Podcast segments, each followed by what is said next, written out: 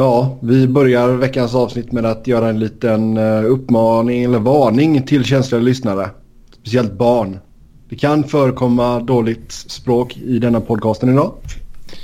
Någon skillnad vi... från andra poddar menar du? Nej, jag tänker att det kan vara lite jag extra idag. Jag trodde du skulle mobba min skånska. Nej, nej, nej. Uh, nej, nej, för fan. Vi är ju vana vid Robins uh, vidriga stockholmska så det är lugnt. Uh, mitt namn är Sebastian Norén. Med mig som vanligt så är Niklas Wiberg. Sen har vi fått besök av Max. Maximilian. Nej, det är bara Max är det va? Strömberg. Ja, det är bara Max. Det är bara Max. Men när mamma blir arg på dig då blir det Maximilian. Ja, ungjävel oftare. ja, exakt. Skånes största Nashville-supporter. Ja, det är jag nog. Mm. Ja, det vi kan ska självklart, ja, vi ska självklart grotta ner oss i uh, Stanley Cup-slutspelet. Men innan vi går dit så har vi några nyhetspunkter som vi ska ta upp. Peter Chiarelli har en plan för att få Edmonton tillbaka till slutspelet. Och efter man har garvat så kan man fråga sig hur ser då denna planen ut? Ja, alltså. De har ju snackat att de vill ha en högerskytt eh, till backsidan. Mm. Eh, där de precis har gett bort sin klart bästa winger för att försöka få en sån. Är det precis men Taylor Hall då såklart. Ja. Eh, och det är väl en sund eh, åtgärd liksom. Att man vill peta in en till bra back. Det behövs väl liksom. Men vad fan ska de ge upp för att få den backen då? Börjar man ju fundera på. Ja, det känns ju lite så. Alltså, det har varit mycket snurr om att ja, men Edmonton borde gå efter Erik Karlsson eller Edmonton borde gå efter Oliver Ekman Larsson eller att man ska ge sig efter John Carlson och sådär. Så men alltså det är väl han som är den enda logiska. Vem var det? John Carlson. Ja, John Carlson. Ja, det är väl det enda som jag kan se som har realistisk chans på att få. Nej, för liksom... jag menar ska de gå efter Ekman Larsson då får de ju pröjsa jättedyrt. Och ska de gå efter Erik Karlsson får de pröjsa ännu mycket mera. Och... Mm. Alltså de har fan inte mycket kvar att använda liksom. Det är väl Yamamoto och Puljujärvi typ. Jo men... Men alltså, de är ju... På, de de behöver ju dem. De är användbara nu. Ja exakt. Ja, McDavid och Dreiset är dyra. Ja, exakt. Ja. Utan den enda som finns kvar det är typ en Ryan Nugent Hopkins. Ja, och honom säger de att de ska ha kvar. Ja, exakt. Och då landar man ju oundvikligen i uh, eh, UFA-marknaden känns det som. Uh, ja. Och då är det ju Mike Green eller John Carlson typ. Men Mike Green är väl inte heller så dumt.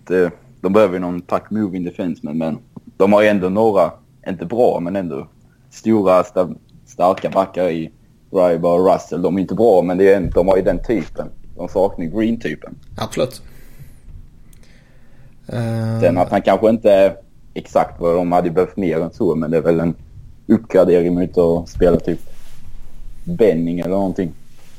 Jo, det är klart en uppgradering. Frågan är om det är tillräckligt mycket. Det är ju där jag menar att man snarare ska gå efter Karlsson. Eh, men visst, Green är ju, om det är liksom andra alternativet så är det ju ett utomordentligt bra andra alternativ om man säger så. Ja, det nej, jag vet inte hur de ska lösa detta riktigt också. Jag menar, vad hade Milan Lucic nu? Ett mål efter nyår eller någonting? Alltså hans gamelag sista månaderna är ju... Alltså, jag skulle ha en bättre gamelag. Om jag spelar några månader utan att dö. Jämte Conor McDavid. Du, du åker på en eh, Tom Wilson-tackling och så blir du invalid. ja. Men innan det skulle jag fan fått en poäng. Ja. Det, det, Nej, det är verkligen, alltså vem var det? Det är ju fritt fall verkligen. Ty Ratty var ju ute och snackade någonting att när han lirade jämte McDavid och han gjorde några poäng och så liksom sa han ju någonting om att eh, ja men det är enkelt att spela med honom. Till och med farsan skulle fått massa poäng typ. När Milan Lucic precis har gått 25 matcher och gjort typ två poäng jämte McDavid. Ja. det är ju alltså, ganska uppseendeväckande över just hur ineffektiv han har varit. Och med det kontakten han sitter på och allting det, så är man ju lite fast i skiten där. Ja, det är en sak att vara dålig och, och liksom inte hänga med och sådana där saker. Men att man inte ens av misstag lyckas få några andra assist här och där. Eller att McDavid liksom skjuter pucken på hans blad så att den styrs in i nät liksom. Inte ens sådana där slumpsaker har han lyckats få med sig. Det är det som är så fascinerande. Ja, att McDavid var så het från nyår framåt. Att han gjorde ju överlägset mest poäng då Lucis inte gjorde någonting. Ja. Det är ju ännu mer konstigt att McDavid var som hetast då. Mm. Och han var som kallast.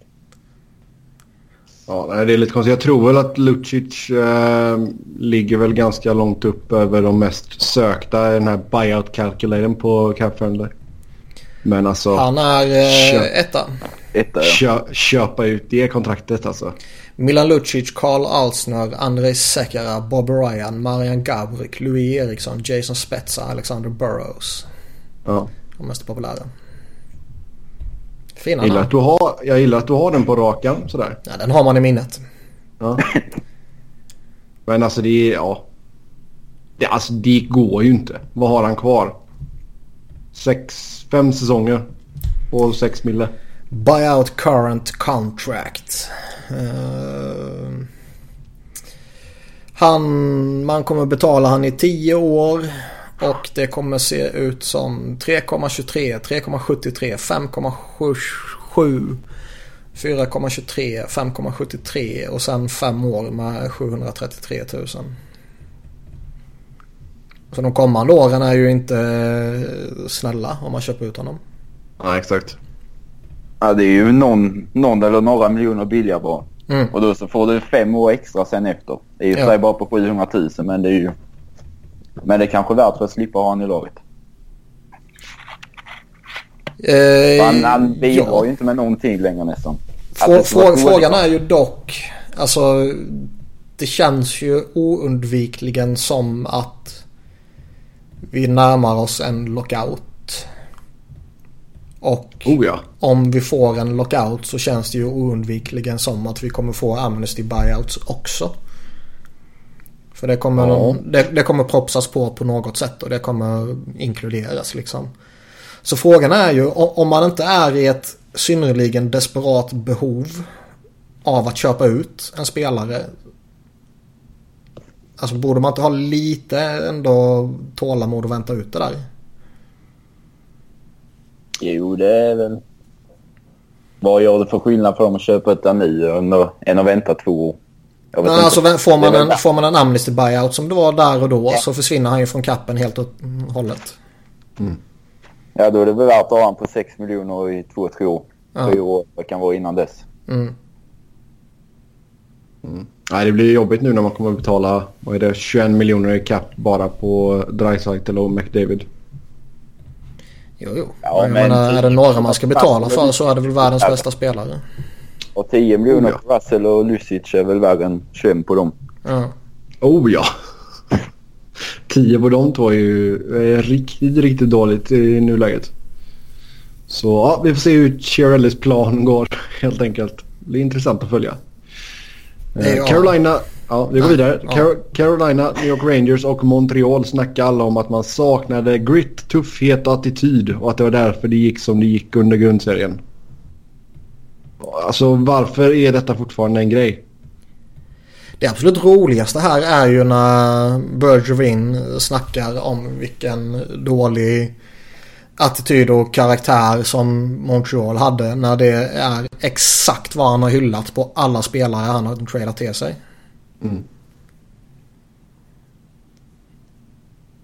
Han såg ju sig själv lite indirekt då. ja, exakt. Ut, utan att förmodligen Vet om det. eh, veta om det. Ja. Men det, det blir ju... Någon gång skulle man ju vilja höra en GM eh, bara säga att det är talang som vi saknar.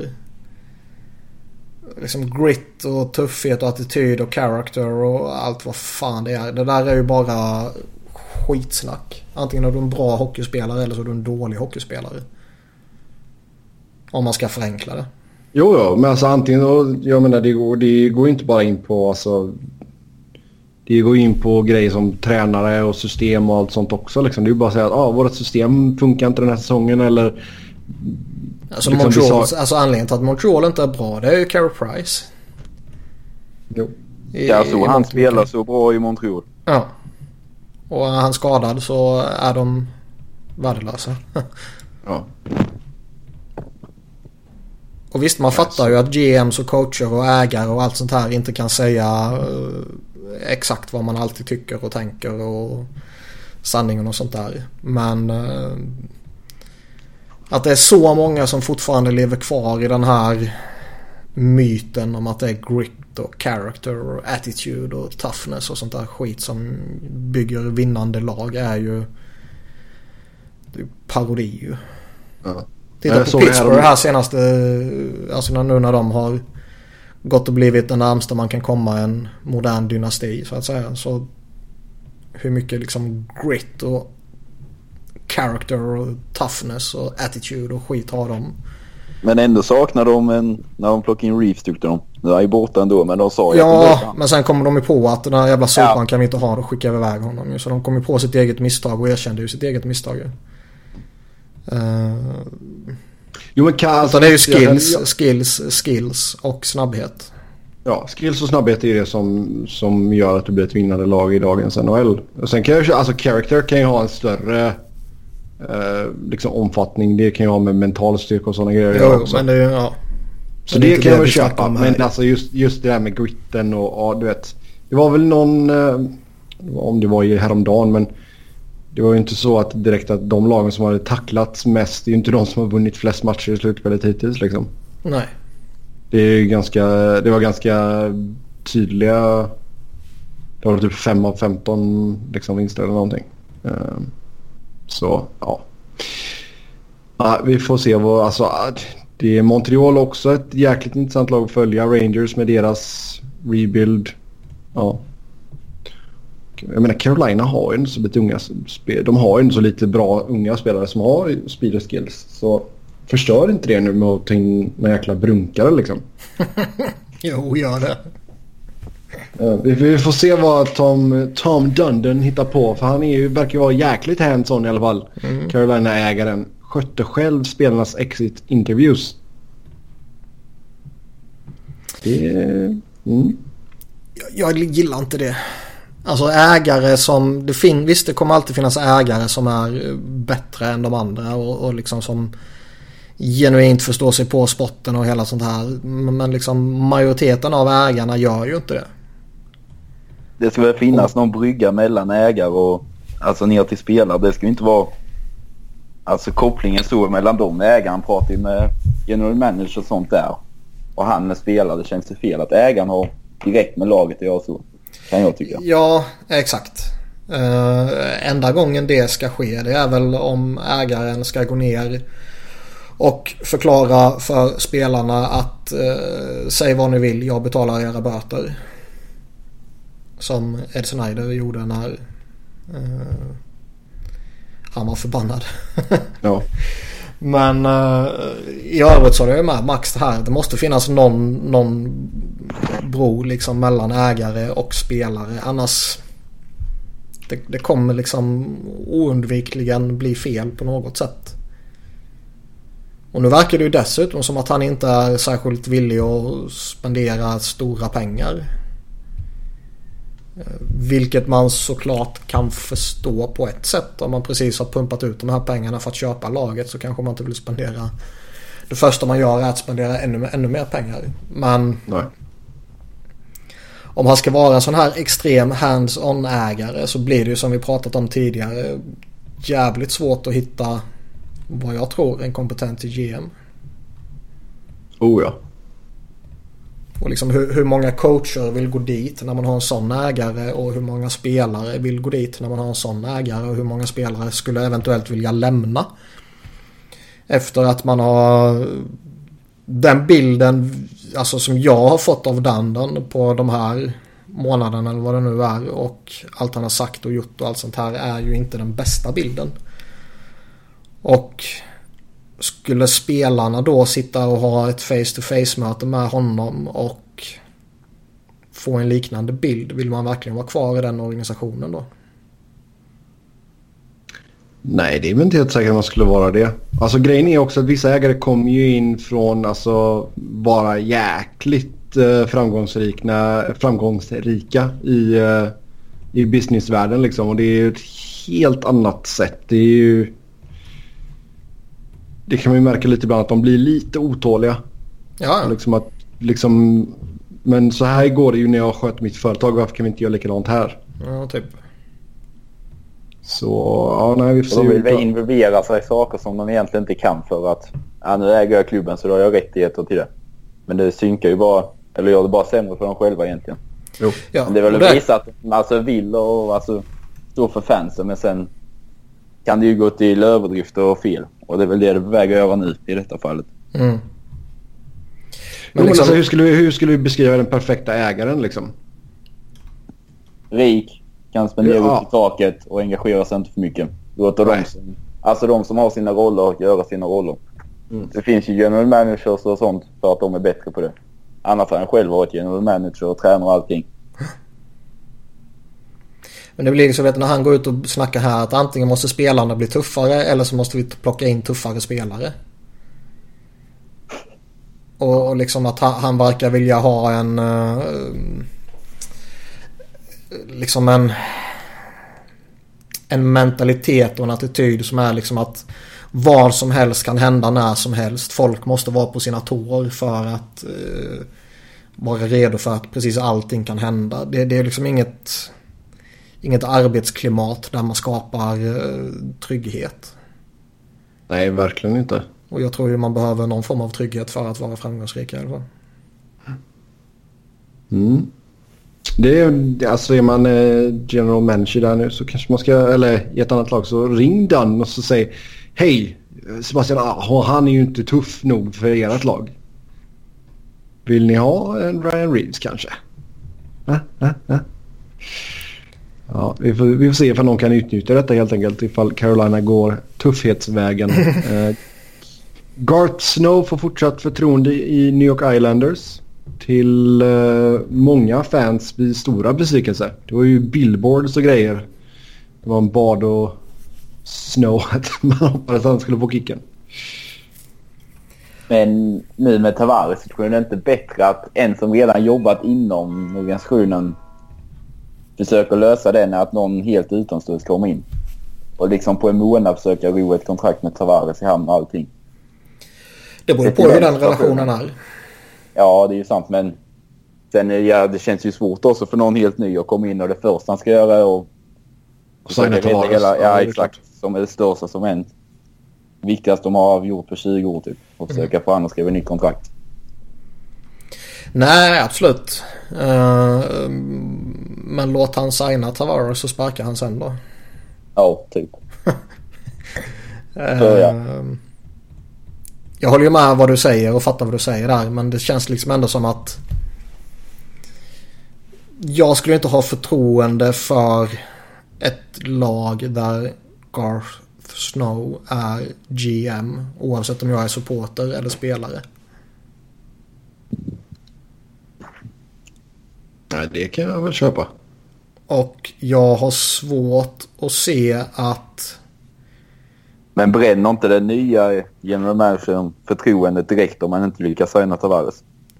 Jo, det är ju risken. Men Och då liksom... så får, det ju, får han jobba i motvind direkt och så liksom kommer några dåliga år för ett dåligt lag och så blir det panik på så sätt.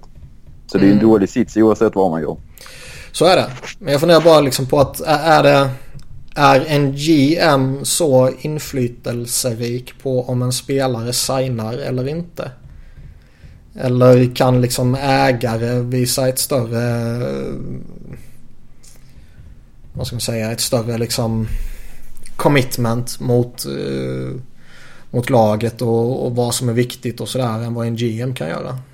Ja, där har du väl en situation där ägaren kan spela in och även tränare kan nog spela in jäkligt mycket i en sån situation. Ja. Absolut. Men visst, det är Men- inget enkelt läge. Det känns som att vad man än gör så gör man fel. Ja, och sen grejen är också den här så... Även om Snow sitter kvar, alltså jag vet inte, vad, hur skulle ni se chanserna just nu att Tavares stannar liksom? Är det 50-50? Ja. Eller är det Det är sjukt. 75-25? Det sjunker väl för varje dag att han stannar, eller? Mm. Men sen om de tradar hans rättigheter eller vad de gör. Alltså, de kan inte släppa honom helt gratis men att han ska göra nytt med Islanders sjunker väl för varje dag i alla fall. Ja, det tycker jag. Så känns det onekligen. Ja, det blir jäkligt intressant att se. För jag menar, det, det, det, det mesta man läser är väl att han är sugen på att testa marknaden och se vad, vad det blir där. Ja, Det är ju som inte sagt, konstigt. Det är inte omöjligt att han alltså, stannar ändå. Nej, nej, verkligen inte. Testa marknaden liksom. Det, det är ju ändå... Islanders har väl fortfarande störst procentchans om man ska göra det. Att han skriver på för dem igen. Mm. Bara att du kan tappa han helt gratis då är det väl det som är det värsta med det. Ja, och det är ett läge man inte får sätta sig i. Nej, herregud. Nej, tappar man honom så är man i skiten. Det är ju jäkligt sant. Mm. Sen, har man ju, sen har ju Snow inte gjort ett så bra jobb att omge honom med så bra spelare som möjligt. Har ju haft en tendens att skicka bort dem han har spelat med. Ja, fram, fram till typ nu. Ja. Så ja, vi får se vad han hittar på där. St. Louis förväntas vara aggressiva på trademarknaden här i sommar. Det känns väl lite som att eh, om man ska vara kanske lite överdrivet eh, sådär så känns det som att Doug Armstrong kanske har ett förtroende att försöka rädda från spelartruppen. Ja. Där man är, som vi har pratat om tidigare, där man liksom är i en slutspelsjakt och hela det här. Och, eh, visst, man hade lite skadeproblem som kanske gör att ens chanser på att gå långt eh, såklart påverkades. Men att man då skickar iväg en av sina bästa centrar på trade deadline utan att ersätta honom.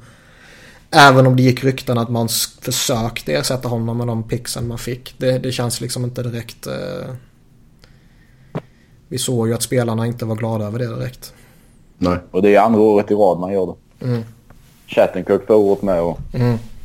Sen om det är någon stor sak. Det finns ju ganska mycket prospects som har som är alltså bra prospects. Ska man använda dem för att göra en stor trade eller är det bara några små mindre? Nej, jag menar de har ju jättefina tillgångar. Robert Thomas Kyrie och Klim och- Costan ja. och Jordan Carew och Tage Thompson.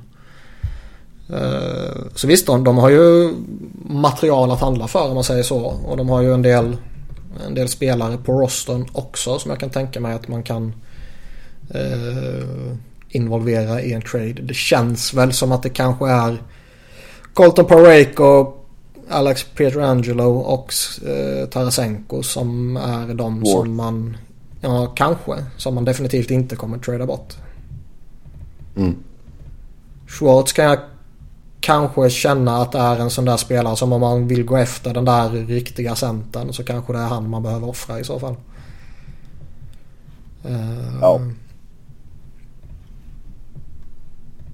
Ja, annars nej, annars det- känns det som att alla andra borde ju vara tillgängliga på något sätt. Och Fabry är väl fortfarande ganska bra värde även fast han var skadad ett helt år. Det borde vara det. Han, när han väl har spelat han varit riktigt bra. Ja.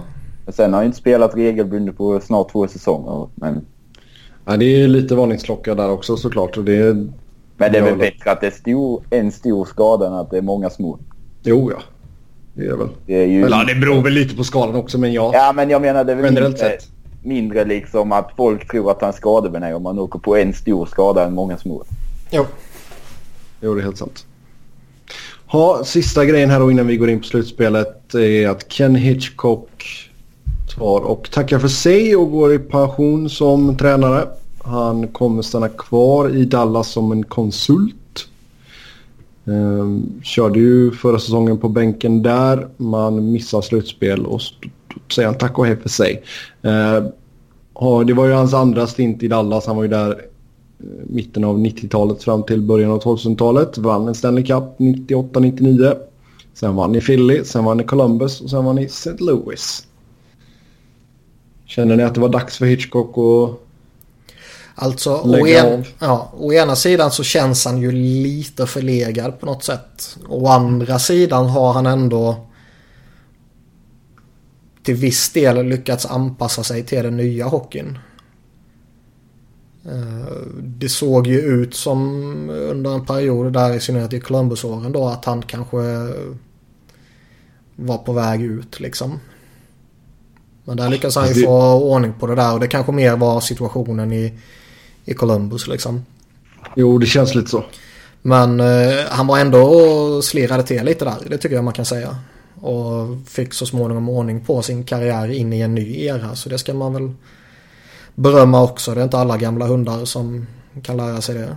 Nej, coacher Nej, som anpassar sig till liksom nya, alltså spelet att förändras. Det är man ganska mycket respekt för att man inte liksom, nej jag ska visa att det gamla är bäst. Mm. Det är man en, en av få som du sa som verkligen gjorde. Ja, exakt. Jo. Ganska alltså, rolig hockey och bra, alltså modern och Dallas gjorde med. Sen att det kanske inte var det mest framgångsrika är en annan sak. Men han försökte i alla fall anpassa sig till den nya hockeyn. Mm. Ja, och jag menar kolla på hans, uh, hans track record i St. Louis under grundserien i alla fall var ju bra. Alltså, det var ju etta, tvåa, tvåa, etta, tvåa innan han fick kicken då, 16-17. Och sen åka mot um, Chicago några år och lite annat. Det är ju liksom inga dåliga lag man åker mot. Men klart, någon gång borde man ju få fullträffen och kunna ta sig vidare. Mm. Ja, säg det till Washington. Uh, och med det så var det en perfekt segway in till vårat slut. Ska dock säga att Hitchcock är en, ja. äh, har tagit tredje flest segrar genom tiderna som coach. Så mm. vi lyfter på hatten för honom. Det gör vi absolut. Vi går in i slutspelskollen här då. Vi börjar med Washington Columbus helt enkelt. Med tanke på att jag gjorde den grymma segwayen. 2-0 Som jag var tvungen att sätta lite stopp för. Ja, jag vet. Det blev för bra helt ja. enkelt. Ja. Så Columbus leder... Ja. Columbus leder med 2-0 i matcher efter att ha vunnit match 1 och 2 i huvudstaden. Båda matcherna på övertid. Och återigen så ser vi Washington inte leva upp till förväntningarna i slutspelet. Ja, i natt Fast... gjorde de ju en bra match i alla fall. Ja, det gjorde de. Alltså... De var riktigt bra.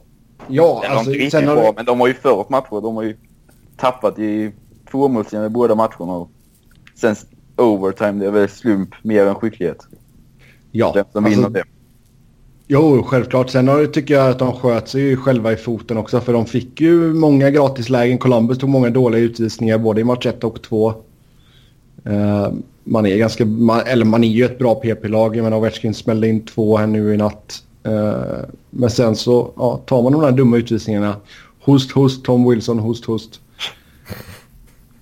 Och sen, alltså Bobrovski, vad gjorde han? 54 räddningar liksom. Så det är klart ja, det är 58-30 blev det skotten. Så. Ja, det är ju svårt när du går upp mot en målvakt som så, är så pass bra som Bobrovski kan vara. Men alltså att åka till Columbus nu med 0-2 i röva liksom, det är ju inte bra.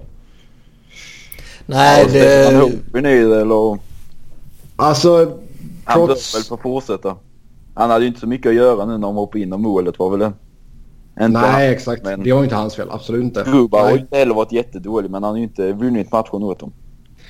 Nej, han har ju inte det. Och jag menar, det är ju ändå en ganska lätt förändring du kan göra för att skaka om lite. Och trots sa det eh, idag att han har bestämt sig för vem som ska spela men att han inte ville säga det till, till pressen ännu då för han ville snacka med spelarna först. Precis uh, som han gjorde innan slutspelet. Ja, han hade bestämt sig men han sa ju inte vem. Nej. Men eh, visst, det är klart att det känns som att det blir Holtby nu i, i match tre. På, det, det är ju för mål. enkelt byte att göra för att inte göra det. Exakt. Ja. Alltså... Det hade varit skillnad om det var tvärtom om Holtby stått och Gruba mm. varit in. Då mm. hade det varit mer känsligt. Men nu är det ändå den vanliga första målet som hoppar in och fick stå en period och liksom Gruba släppte åtta, det blev åtta mål på nästan två matcher. Det är ju inte, ja, det är inte bra. Nej, det är inte bra. Alltså, även fall inte, jag tycker inte att han har varit jättedålig. Visst, Verensky-målet kanske han borde tagit, men alltså... Det, han har, ja, men han har ju inte varit... Han har inte varit någon X-factor liksom. Det är ju den sådär Bobrovski som steppat upp och gjort ett par idioträddningar liksom. Fast det är lite som, lite som vi sa inför uh, också förra veckan. Eller om det var för förra. Jag minns fan inte. Jag tror det var Robin som sa det. Uh, ja, då var det för för. Simpa var med förra. Var han? Ja det var han. Ja då kanske det var Simpa. Alltså du har, sånt, du har ju sämre minne än vad jag har. Det Ja. kommer jag ihåg i alla fall att Simpa var med förra veckan. Ja, skitsamma. Det var inte jag i alla fall och jag tror inte det var Sebbe heller. Det var någon av de två. som, som sa någonting om att eh, alltså ska, ska man börja med Grubauer eller Holtby och går man upp och spelar 10 slutspelsmatcher så känns det som att Holtby har en större potential att vinna majoriteten av dem än vad Grubauer har. Även om Grubauer kommer få en bra säsong. Mm. Jag tror det var Simon som sa det. Ja, det var den till Simpa. Ja det var inte du i alla fall. Det är jag 100% övertygad om. Och jag vet att det inte var jag. Så det är ju någon av de två. Ja. Men, eh, och det är väl lite liksom att... I, inte för att man ska liksom undervärdera insatser i, eh, i grundserien. Men det kan ju vara lite annorlunda i ett slutspel. Där det är mer... eh, Du kan liksom tolerera att lite skit händer här och där i en grundserie. Men händer det i ett slutspel så är du tokkörd direkt liksom. Mm. Och det kan man väl till viss del eh, resonera kring i det här fallet då.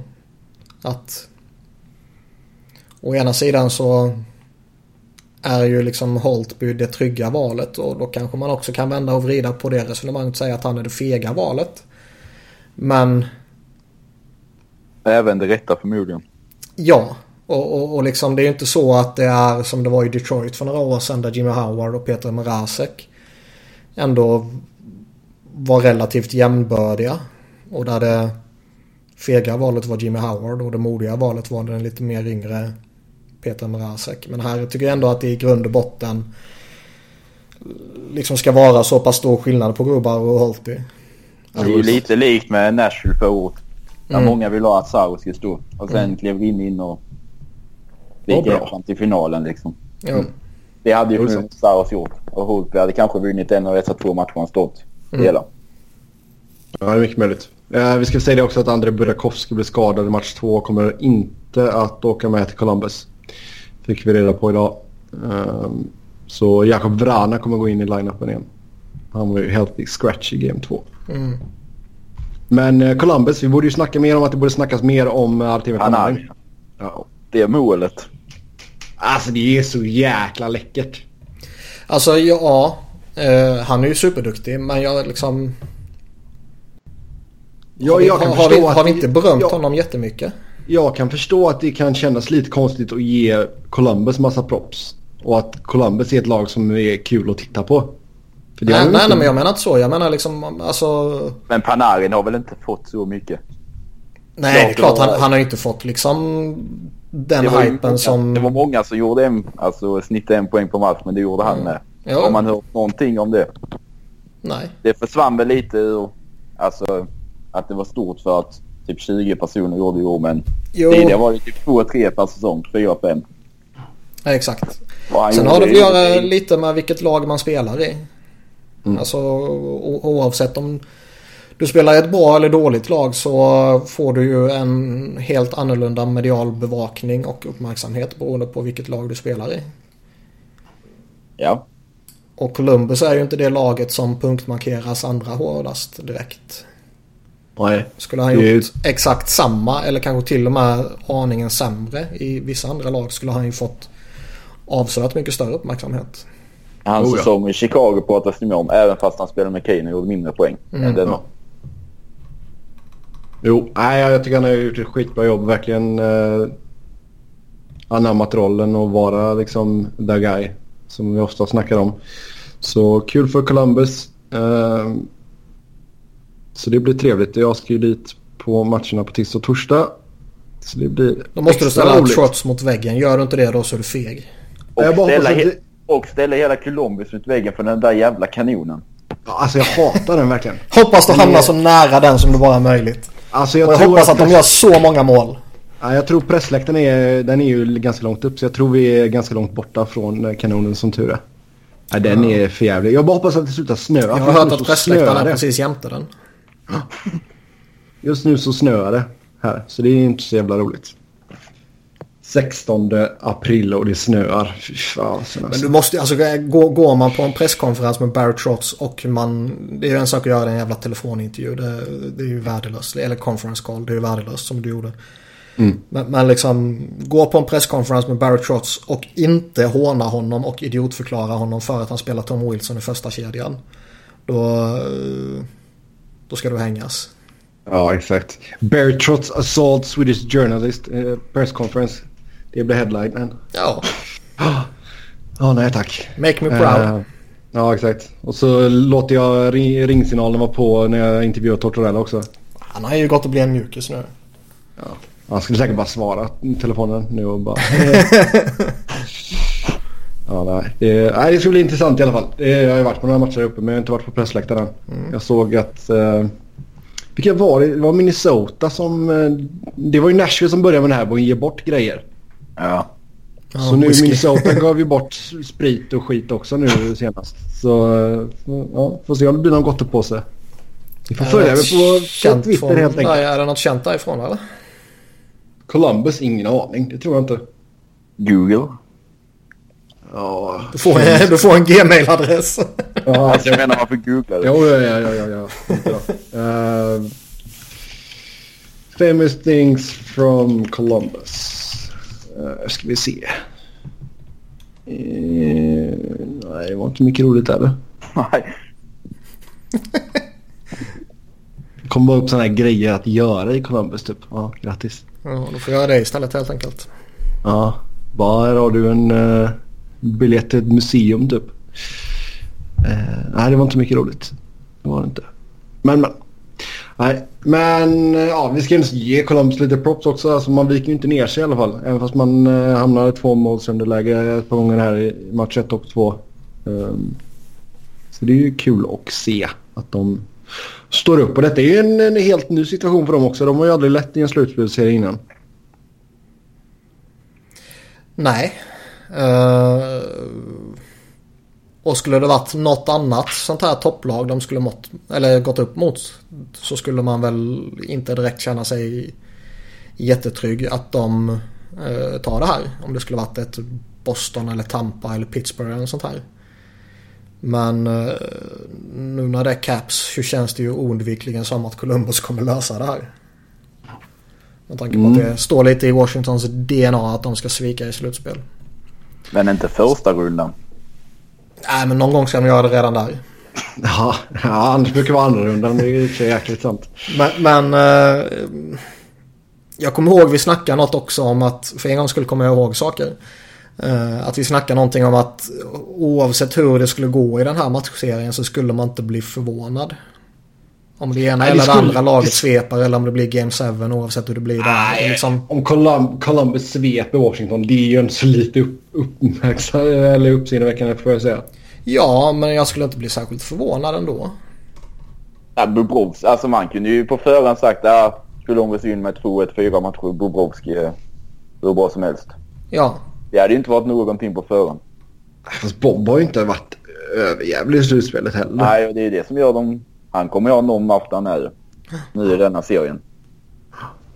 Ja, det, blir, det är kul i alla fall att se. Eh, sen så skulle man ta sig förbi Washington och man går upp sig mot Pittsburgh igen så då är man ju sjuka underdogs. Det har vi ju sett i deras tidigare möten att där kan det ju verkligen bli... Det är ju deras boogeyman lite.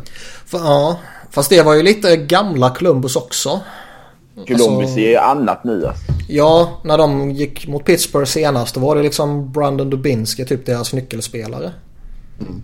Att ja. han skulle gå in under skinnet på Crosby och grejer. Nu är det ju ett helt nytt. Även om det är samma lag så är det ett helt nytt lag. Ja, alltså du har ju sett en enorm utveckling på Seth Jones och nu Varensky hel. Han blev skadad. Ja, du har sett en enorm utveckling på John Tortorella. Mm. Framförallt det. Ja. Uh -huh. För nu, nu känns ja. nu är alltså förra sessionen om man säger så så var det ju då var det lite brunkigt. Då skulle det bråkas och det skulle slafsas och det skulle hålla på och man skulle försöka knäcka Pittsburgh på det sättet. Men nu är det, känns det som att det är ett lirande lag. Mm. Nu ska man knäcka Pittsburgh på det, deras egna spel. Mm. Och det, det är de är helt favorit. De är, ja? Det är ju inte helt enkelt. Bob går in och har en fantastisk matchserie. Så. Men det är ju det är ju nästan större chans med Pittsburgh på det sättet än att... Än att försöka brunka, ja. Absolut. Jo, ja, herregud. Ja, då... De Jo, är alltså så bra för- så det blir ju överkörda mot dem på det sättet. Jo, för min del så får de gärna gå hela vägen till Stanley Cup-final. Då får jag gå på fler matcher. Det är... ju- Så visst, heja Columbus. Hoppas de torskar fyra raka nu. Eh, kan du inte unna mig att få gå på lite matcher? Ja. Du får ju två här nu ju. Ja.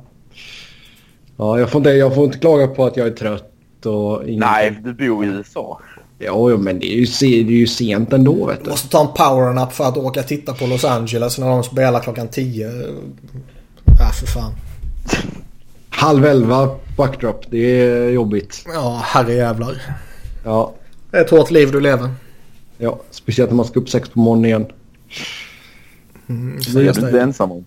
Nej, Nej jag, har väl, jag har väl snittat fyra timmar sömn här nu tror jag. Så det eh, går åt en del kaffe i vårt hushåll just nu kan jag säga. Fyra timmar är ändå mycket. Nej, inte när man har en dotter på två år. Det är, jag är helt slut på eftermiddagen. Eh, men men, jag kämpar på. Jag kämpar på. Eh, vi går vidare till Tampa och New Jersey. Och eh, där står det 2-0 i matcher till Tampa. Och även där så är det målvaktsbyte. Schneider går in. Det känns ju också rätt givet. Uh, alltså. Här tycker jag väl egentligen inte det är särskilt fel att inte börja med honom. Med tanke på att han inte har varit bra alls. Ja, det var ju Kincaid som tog dem in i slutspel så Ja. då var det väl hans slutspel och spela från början. Ja, exakt. Och, men det känns också som att ja, man har hamnat i det här underläget. Det enda man kan göra är ju att hoppas att Corey Schneider kliver in och har en sån extrem typ revanschlusta att han är så bra som bara han och några andra till kan vara. Mm. Även om det Jo. känns väldigt osannolikt. Men det är ju liksom det enda hoppet de har tror jag. Jo, det är klart. Tappar första matchen 5-2, andra matchen 5-3. Jag menar, tittar du... Ja, line-upen är ju lite vad den är liksom. Jag, jag ser inte riktigt att de kan... Det är Taylor Hall och sen Ja, men till det viss del lite Nico Hischier. Sen är det ju Ja. inget ju. Nu kan de ju försöka få bort eh, Taylor Hall-kedjan från Palat, Johnson och Point. Ja. De har ju gått vad är det, plus fem och Hall gjorde ett plus ett i första men sen gjorde han inte mycket. Nu kan vi få bort dem därifrån. Jo, det är klart. Det är ju alltid en fördel när man spelar hemma och får sista chansen att slänga på sin kedja där. Eh, Men ta, alltså samtidigt här Tampa känns ju så jäkla starka. Men det är klasskillnad och det ska vara klasskillnad. Uh, Devil ska väl kunna ta någon match eh, här och där sådär liksom. Eh, men de ska egentligen inte ha någon chans över en hel matchserie. Nej, eh, Game 3 spelas här i natt kan jag väl säga också. Mojo skulle väl göra comeback här för mig. Mm. Ja, det är väl alltid ett plus. Vi har varit hur länge in honom i line-upen? Och vem plockar du ut? Uh, vet ej. Ja. Miles Wood kanske? Ja men han... Eh, ja. Men han och Gibbons och de är väl ändå Coleman är väl speltyper som alltså har varit nyttiga för dem hela säsongen. Rive, jag tror det är väl de speltyper som har i kombinerat med Hall tagit dem hit. Ja, nej, eh, vi får se om de kan göra något väsen av sig helt enkelt. Ehm, Men ja, Tampa känns bara som sagt numret för stort. Eh, Boston mot Toronto. Och eh, ja, det har blivit åka av. 2-0 matcher till Bruins. Eh, 5-1 i första matchen, 7-3 i andra matchen. Jag tycker ändå första matchen var, jag tycker ändå att siffrorna, att de stora siffrorna inte riktigt speglar vad som hände typ. Nej, det var väl lite mer uppenbart i andra matchen. Det Ja. var ju till och med någon som skickade den här klassiska eh, giffen eller gif, vad man nu vill säga. Eh, klippet från Simpsons. Eh, där det är liksom bara sluta han är redan död. Ja. Ja, men första matchen så sa Niklas tycker jag att Toronto var bra. Mm. Eller Alltså de stod upp ganska bra. Boston fick ändå matchen dit de ville men Toronto hängde ju med och det var ju match ganska länge. Fram till de gjorde, vad var det, 4-1 i mitten av tredje. Mm. Det kändes ju inte dött innan det målet kom. Nej, och jag tycker Toronto i grunden ändå liksom så pass skickliga så även om de har ett underläge så lever matchen. Eh, och jag tycker inte de har varit dåliga så. Sen är det klart att slår man ut över de senaste månaderna så är kanske Boston det bästa laget i ligan. Jo, jag menar och du har ju den jäkla monsterkedjan också. Alltså det måste, de måste ju... Det, kan, det kanske inte går att slänga ner dem helt men de måste ju inte försöka liksom, hitta något jäkla sätt att se till att ja, de inte men, får ha lekstuga liksom. Toronto har ju ingen back liksom som man vill ha ut på isen mot dem. Nej, alltså det sjuka är att de går ut och lyckas stänga ner eh, liksom toppspelarna samtidigt som de själva köttar på med mängder av poäng. Ja, exakt. Det är ju det som är med den kedjan. De tar ju bort motståndarens bästa och samtidigt producerar. Mm. Ja, alltså som du säger också Max, alltså med backarna. Alltså det är...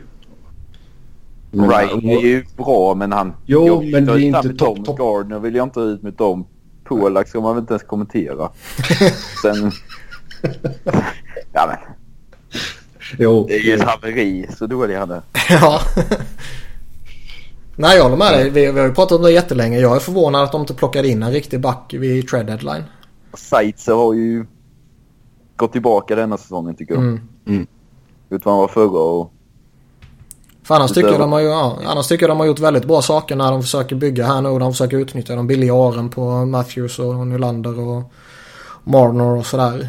Så att man inte plockar in den där backen vid trade deadline. Det tycker jag är väldigt förvånande. Mm.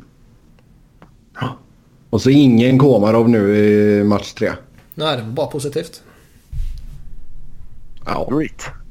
Haha. Nu saknar du den här gritten vet du. Ja. Ja, då kommer de vinna nu bara för. Ja. Om det inte är så att uh, Matt Martin uh, tillskrivs äran. Ja, nej. Usch, hemska tanke. Ja, nej, men... Bara... Ja, men alltså, vet ju mycket väl att det kan ske. Jo, det är klart det kan. Uh, vi har inte fått något definitivt svar på vem som går in där ännu.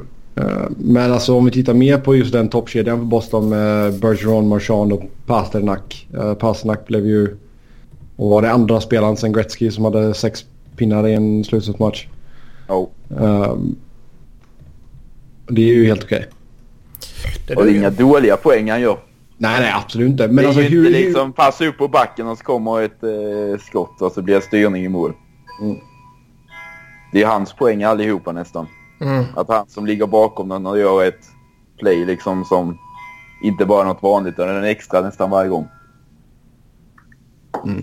Nej, riktigt underhållande spelare att kolla på. Men alltså hur, hur långt kan den här kedjan ta dem? Ja, genom hela uh, Eastern.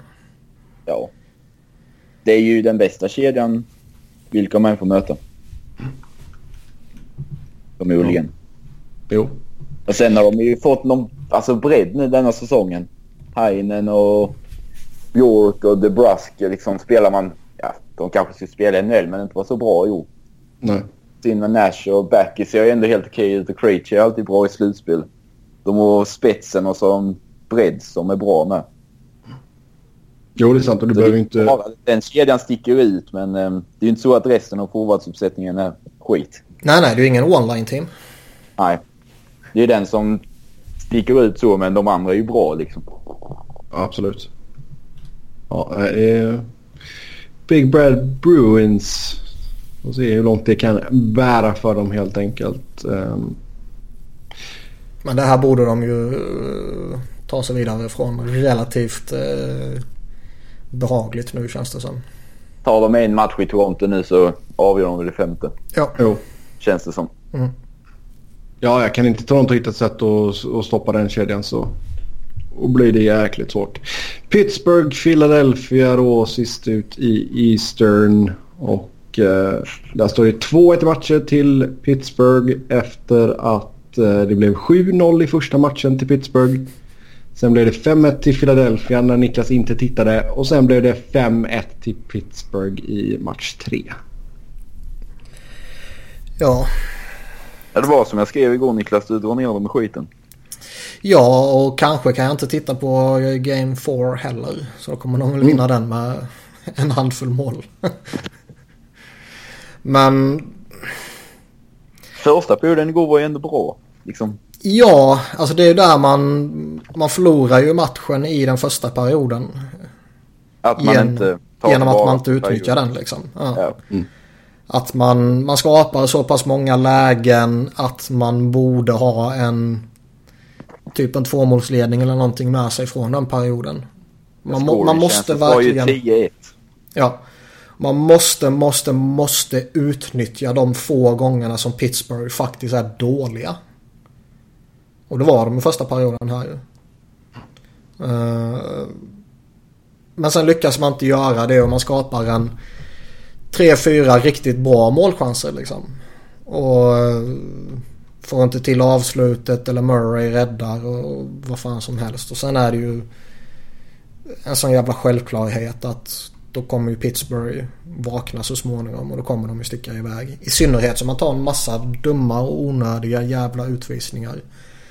Hakningar, höga klubbor, allt vad fan skit det var liksom. Och så bjuder in världens Ja, det bästa var- powerplay liksom. Och möter det med Jari Lehta och Valtteri Filppula och Andrew McDonald och Brandon Manning. Det var ju inte många utvisningar som alltså var befogade att ta för att det var ett farligt läge. Nej, nej, det var inga bra Det var utvisningar ju att ta. tre höga klubbor I offensiv zon, utanför typ. egen zon. Ja. Ja, på mittzon framåt och så Gudas med någon konstig bentackling och någon mer. Och liksom. Det var ingen som var befogad att ta för att det var ett farligt läge. Nej. Och det är ju precis som att man... eh, Oj, förlåt. Det är precis som att man... eh, Alltså både i tredje och första matchen här så är det precis som att när resultatet drar iväg. Så är det precis som att... Jaha, nu har vi förlorat den här. Då behöver vi inte bry oss längre. Lite så ja. Ja. ja. Eh, Och så har man tillåtit ett Crosby ha lekstuga i de två matcherna också. Det är inte bra. Nej, men han är ju alltså, han är ju så pass bra att få han eh, lite utrymme eller lite, lite möjligheter så kommer han ju ta dem. ju. Men det Ja, han är- svider ju, han är det svider att ju lite extra. Ja, det är klart det är det. Men alltså grejen är att vare sig Crosby eller Malkin kommer du aldrig kunna stänga ner. Du kommer ju bara kunna minimera deras skada. Mm. Uh, och där är ju inte Philadelphia liksom. Jag har i sig ingenting emot, eh, eller jag förväntar mig inte att man ska gå vidare och vinna och göra stordåd denna säsongen. Denna säsongen ser jag mer som en, en inlärningsperiod för de unga liksom. Connectney, Patrick, Ghost, Provorov och det gänget som, som ska bli den nya stommen. Uh, och det är ju faktiskt inte de som sviker laget. För många gånger så är det ju de som får ta eh, konsekvenserna av att laget är dåligt. Det är liksom Connectney som blir nerpetad i hierarkin. Det är han som blir scratchad eller en annan ung spelare som blir petad och scratchad och grejer. Eh, Men det är ju faktiskt veteranerna som gör det dumma och det korkade. Det är liksom Giroud och Voracek och Simmons är ju pinsamt usel. Och andra veteraner som gör de dåliga grejerna liksom. Och de Ja, händer Simmons ingenting är- för. Simmons Ja. har ju verkligen inte varit i sitt esse. Det kan vi ju lugnt fastslå. Ja, bästa forwards har ju varit eh, och Patrick. Alltså alla tre matcherna nästan. Ja, Couturier var ju grym när de vann. Match två ja. Ja. Men annars är det kidsen som Sen har har varit bra. Annars har Couture varit riktigt dålig med. Mm. Alltså seg ut och... Hela den första kedjan har varit usel ju. Oh. Och de har sett, det som du säger, de har sett sega och, och tröttkörda ut sådär när Det de har tappade Tagits Connectney. med in i 5 mot 5. Vad sa du? Eller i- det har tagits med in i powerplay-spelet. Mm. Att de är sega där. De ställer knappt upp. De spelar bara ut sig där. Kommer inte till. Jag, und- jag undrar om det kan ha något att göra med att eh, under den sista... Nej, under de två sista månaderna är det nog förresten. Så snittade ju Couturier hur mycket istid som helst. När varenda match blev så extremt viktig och när man sket ner sig och var varannan match och fick jaga underläge och grejer. Och när man väl hamnade i ett överläge så var det ju han som var tvungen att försvara det hela det här köret. Så han har ju spelat jättemånga matcher han har legat en bra bit över 20 minuter. Alltså upp 23-24 minuter per match. Ja, jag såg han har snitt på 20-50 tror jag. Ja. Från februari och framåt. Ja. Som forward liksom, det är ju inte... Det är mycket. Och då spelar han i alla situationer som du säger. Ja. Det är inte att han får en offensiv, eh, alltså mycket offensiva zonstart och sånt. Och får det lite bekvämare så sätt. Det är boxplay och det är defensiva teckningar hela tiden. Ja. Och jag menar, gör man det tillräckligt länge så kommer det väl ta slut så småningom. Och det är inte omöjligt att man ser något sånt nu. Uh, Giroud har ju tappat jättemycket sen han blev av med Connectney. Och att man som coach Inte kan vara så dum i huvudet att man inte ser det. Och att man faktiskt föredrar Mikael Raffel där uppe för att man ska få lite tyngd och lite typ checking från honom. När man har en Travis Connectney som var liksom ligans näst bästa målskytt från, jag tror det var nyårs eh, och framåt liksom. Det var bara McDavid som var bättre än honom i 5-5-spelet. Sen Connectney var uppe med första kedjan och han plockar man ner i tredje kedjan liksom. Och Raffel är ju perfekt tredje linespelare ja, Då, exakt. då tar du bort tredje kedja med. Då Exakt. är inte den heller effektiv. Du synker ju inte bara första. Det blir ju två kedjor som blir lidande. Mm. Raffel är ju typ urtypen på en bra tredje linespelare. Ja, exakt. Eller en paniklösning högre upp om det är någon skada eller avstängning Ja, och sånt där skit. Men... Det är Eh, väl six-winger liksom. ja. Jag fattar verkligen inte hur man kan titta på det här laget och tycka att Mikael Raffel är ett bättre alternativ i en första kedja När man behöver göra mål. Det är en sak om du ska försvara en ledning två minuter kvar. Då kanske man kan sätta in Raffel istället för Connecting i egen zon liksom. Och samma sak när man hamnar i underläge här senast och så skakar man om lite i kedjorna och man står där och man tittar ut över bänken och man kommer fram till att nej, jag ska inte lyfta upp Connectney till första kedjan där han har gjort superdunder fantastisk jävla succé. Jag ska behålla han i tredje kedjan som är pissusel. Och behålla andra kedjan som är pissusel. Och, eller första kedjan som är pissusel. Och jag fattar inte. Hur man kan vara så jävla blind och så extremt inkompetent. Vi har fått in en lyssnarfråga här angående just Philadelphia till Niklas här. Är du nöjd med Elliots inledning av slutspelet? Är Simmons en no-show? Har Giroud tappat sina face-off skills? Dags för Oduya att gå in i ett första backpar. Är du arg? Eh, Många frågor i en fråga där. Om vi börjar med den sista måste så in i första kedjan. Eller första backpar. Grejen är att eh, med tanke på hur Dave Hackstall fungerar i hans jävla hjärna så är det ju direkt chockerande att Robert Hägg inte har klivit in i laget. Inte för att han är fantastiskt bra men med tanke på att han är eh, tacklas mycket liksom. Toppade tacklingsligan en period och sådana här grejer. Att inte han har klivit in är ju smått chockerande. Eh,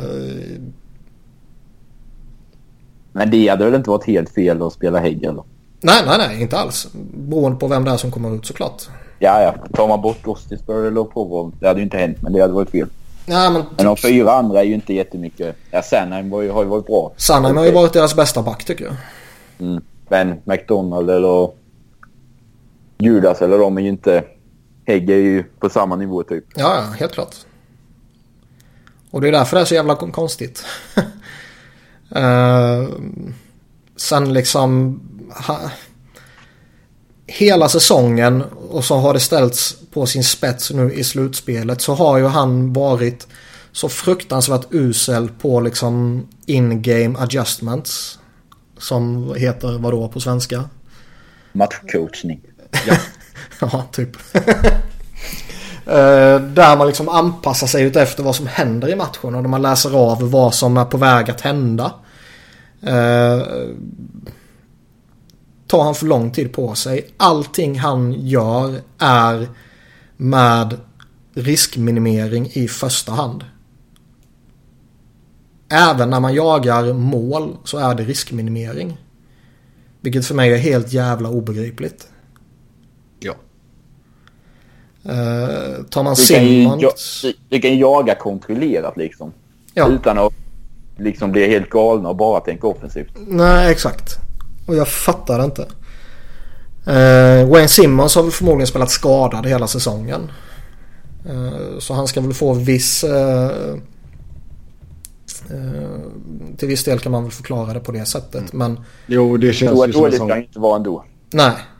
Och om det här, vad han visat upp den här säsongen och i det här slutspelet är vad man kommer se av Wayne Simmons när han är 32. Istället för 29. Vilket inte är helt orimligt att förutsätta på något sätt. Så bör man ju definitivt aldrig någonsin ens överväga att förlänga med honom. Nej. Nej, han har ett år kvar efter den här säsongen va? Mm. Ja. Trada till sommaren. Jag har sagt det tidigare, jag säger det igen. Trada, trada, trada till sommaren. Jo men det känns ju som att det är någon sån här Philly åker ut och sen så bara ah, Simon spelat med en bruten hand hela säsongen typ. Ja, men uh, återigen, han ska, som Max sa, han ska vara bättre ändå. Mm. Han, han, han är ju en total no-show. Ja. Eh, Elliots inledning. Alltså å ena sidan så är den väl inte jättechockerande. Eh, uh, 33-årig målvakt som precis har varit borta två månader, kommer tillbaka och gör två matcher i grundserien. Innan han ställs mot Crosby, Malkin, Kessel typ. Uh, med tanke på att han inte har varit en gudomlig playoff performer alla tidigare slutspel heller så, så är det väl kanske inte jättechockerande. Eh, det som överraskar lite är väl egentligen att han har varit väldigt duktig i säsongen i stort. Mm. Och gick man, när man gick in i den här målvakts, eller i den här matchserien så var det väl typ målvaktsduellen där man skulle kunna tänka sig att Flyers skulle kunna få ett litet övertag om man går på siffrorna i grundserien. Där Matt Murray kommer från en metri, medioker, Medioker. säsong. Liksom. Ja. Och Elliot kommer från en bra säsong. Uh, Matt Murray har ju varit fenomenal i de här två matcherna där de har vunnit. Mm. Jag menar det är ju han som står emot dem i första perioden här nu senast och gör ja, några räddningar så att säga. Men jag Alltså- tycker det första målet, alltså i match ett, symboliserar ganska bra när det är något Litang tar ett skott från dålig vinkel och han helt utan anledning släpper en retur rakt ut som Russ bara tar. Jo. Liksom där, alltså ingen trygghet sprider det direkt liksom första. Släpper en retur rakt ut och backarna tappar ju förtroende. Alltså, det sjunker lite och de kan inte lita på han till 100%. Nej så är det ju och det har ju varit eh, typ två mål i båda de här förlustmatcherna som är liksom de behöver han rädda. Ja, Malkins tredje i match ett. Ja, det är ju ett sjukt mål men det är ju en backhand från ganska dålig vinkel ändå. Ja, nej, alltså det... Jag, jag, Nolan Patrick tycker jag har varit duktig. Eh, Scott Laughton tycker jag har varit duktig. Eh, Travis Sunheim tycker jag har varit duktig. Resten kan väl så sjukt mycket mer. Mm. Connectney tycker Ja. jag, men liksom han... Man, kan, man, an- man vet ju inte hur man ska använda Connectney eller så vägrar man göra det på rätt sätt. Men jag tycker, jag tycker väl inte han har varit dålig. Men alla, alla liksom, de stora namnen har ju varit åt helvete för dåliga. Men du är mest arg på Hextall. Hackstall, inte Hextall. Hackstall. Hack. Hack. Hack. Nej men liksom allting. Visst alltså. I grunden är det inte hans fel att en spelare inte kan liksom slå en ordentlig passning eller eh, Eh, inte gör det där eller gör det där eller gör på det där sättet och sådana där saker. Det, alltså spelaransvar finns det ju också. Men jag tycker att alla fel man kan hitta med Philadelphia kan man på något sätt spåra tillbaka till honom. Mm. Yes, vi går vidare då över till Western Conference. Eh, först ut Nashville mot Colorado. Där står det 2-0 i matcher till Nashville. 5-2 i första matchen, sen 5-4 i andra matchen. Max, har du gillat vad du sett av Predators så här långt? Man har ju inte ens nära varit uppe i nivån som man kan spela på men samtidigt så har man gjort vad som behövs för att vinna och i båda matcherna har man när det stått iväg satt i en högre växel så man avgjort matcherna. Så man vet, alltså, grunden finns ju där och, man, och ett stabilt grundspel det finns ju aldrig numera nästan matcher där man spelar riktigt dåligt. Sen finns ett spel som man faller tillbaka på. Det har man gjort i 50 minuter båda matcherna och sen har man tryckt på gasen i 10 minuter och där avgjort matcherna. Det är så, precis ja, som det, att... Så precis vad man ska göra i första omgången. Liksom. Inte förta sig. Kom in i det. Alltså, man gör, gör vad som behövs göras typ. Ja. Så, det finns ju jättemycket mer att ta men det finns väl inget att klaga på. För man har visat under perioder av matchen när det behövs att nivån finns där. Och då är man ju inte orolig för att man är inte Norden utan man spelar på en ändå hög lägstanivå hela matchen igenom och sen så när det väl behövs så når man upp till sin högsta nivå. Mm. Uh, vi har fått in ett par lyssnarfrågor till det här. Jag ska ta en av dem bara. Och det är, borde inte tolvan få chansen? Alltså, och spelade han tre, fyra matcher innan i slutet av grundserien då var han inte bra. Mm. Uh, han hittar ju... Han spelar ju med Fischer och Cartman någon match och sen spelar med Bunin och... Jag vet inte nu var i någon match. Han hittade ingen kemi med dem. Jag tyckte man kunde testa att han fick ju spela två perioder med eh, Forsberg och Johansson när Arvidsson var bortamatch. Och då såg det inte heller bra ut. Det var hans första match men... Det, som alla coacher, de fegar ju och tar hellre det man vet vad man får av. Som förra året när man spelade typ Harry Solnachak och dem istället för att testa typ ja, Kamenjev eller sådana. Så jag är väl inte förvånad men jag tror han kommer få någon chans i slutspel framöver. Även fast han väl är tredje av de som inte spelar forwards nu vad man skulle sätta in. Jag tror ju både Järnkrok och Hart nu går före. Ja, sen det är väl inte konstigt. Menar, han har haft en ganska lång säsong och det är delar ja. en ganska stor om, omställning ändå va? Ja, han har ju spelat, vad är det, 85 tävlingsmatcher har jag läst det. Det är OS och det är junior-VM och det är en hel KHL-säsong med mm. två slutspelsrundor. Och sen kom över och det var en jäkla hype alltså att han skulle vara bra. Mm. Men det sköna är att var fan inte bra så faller ingenting. Det var ju bara en extra pusselbit och joker som egentligen inte behövdes. Som man kunde få ut något bra av som nu inte var dåligt. Utan den bara, det blir inte som det i bästa fall kunde bli utan. Nej exakt. Det... Nej, vi, sa ju, vi sa ju det liksom när det stod klart att han kom över att han kunde ju bli deras räksallad på moset så att säga. Mm, men ja. Han, han har ju egenskaperna som kan avgöra matcher. Skottet är ju redan nu av hög NHL-kvalitet och får han läge så kunna göra mål. Men sen så används han ju inte i en tredje eller fjärde kedja. Skulle han aldrig göra lär vi lätt ha sina spelare där som han alltid spelar. Och i topp 6 är det inte lätt att slå sig in när man har två bra fungerande kedjor. Så om någon skada kommer är väl han där uppe är väl han den man sätter in för det är den man kan få ut mest av. Ja. Mer än typ en Hartnell i topp 6 eller så. Jo, det är jäkligt sant. Ja, så det känns ganska stabilt då nu när serien vänder till Colorado? Ja, det, det gör det väl. Det, tar man en match där så avgör man väl hemma i femte förmodligen. Och det är väl en ganska stabil och bra första runda. Ja, absolut, absolut. Jag är ändå imponerad av Colorado. Som... Alltså, de är, de är bra. Alltså framförallt om man tittar på deras backsida. När Eric Johnson är borta och eh, Samuel Gerard är borta och Tyson Barry blev skadad eller fick kliva ut liksom. Mm. Jävlar vilken skit de hade kvar. Det är Barbaros och Kowski och vad fan är det Duncan Sadorov. Ja, Sadorov har ju varit ganska bra men ja. Patrik Nemeth är ju, ja, kan ju diskuteras om han är bra eller inte. ja det kan det göra.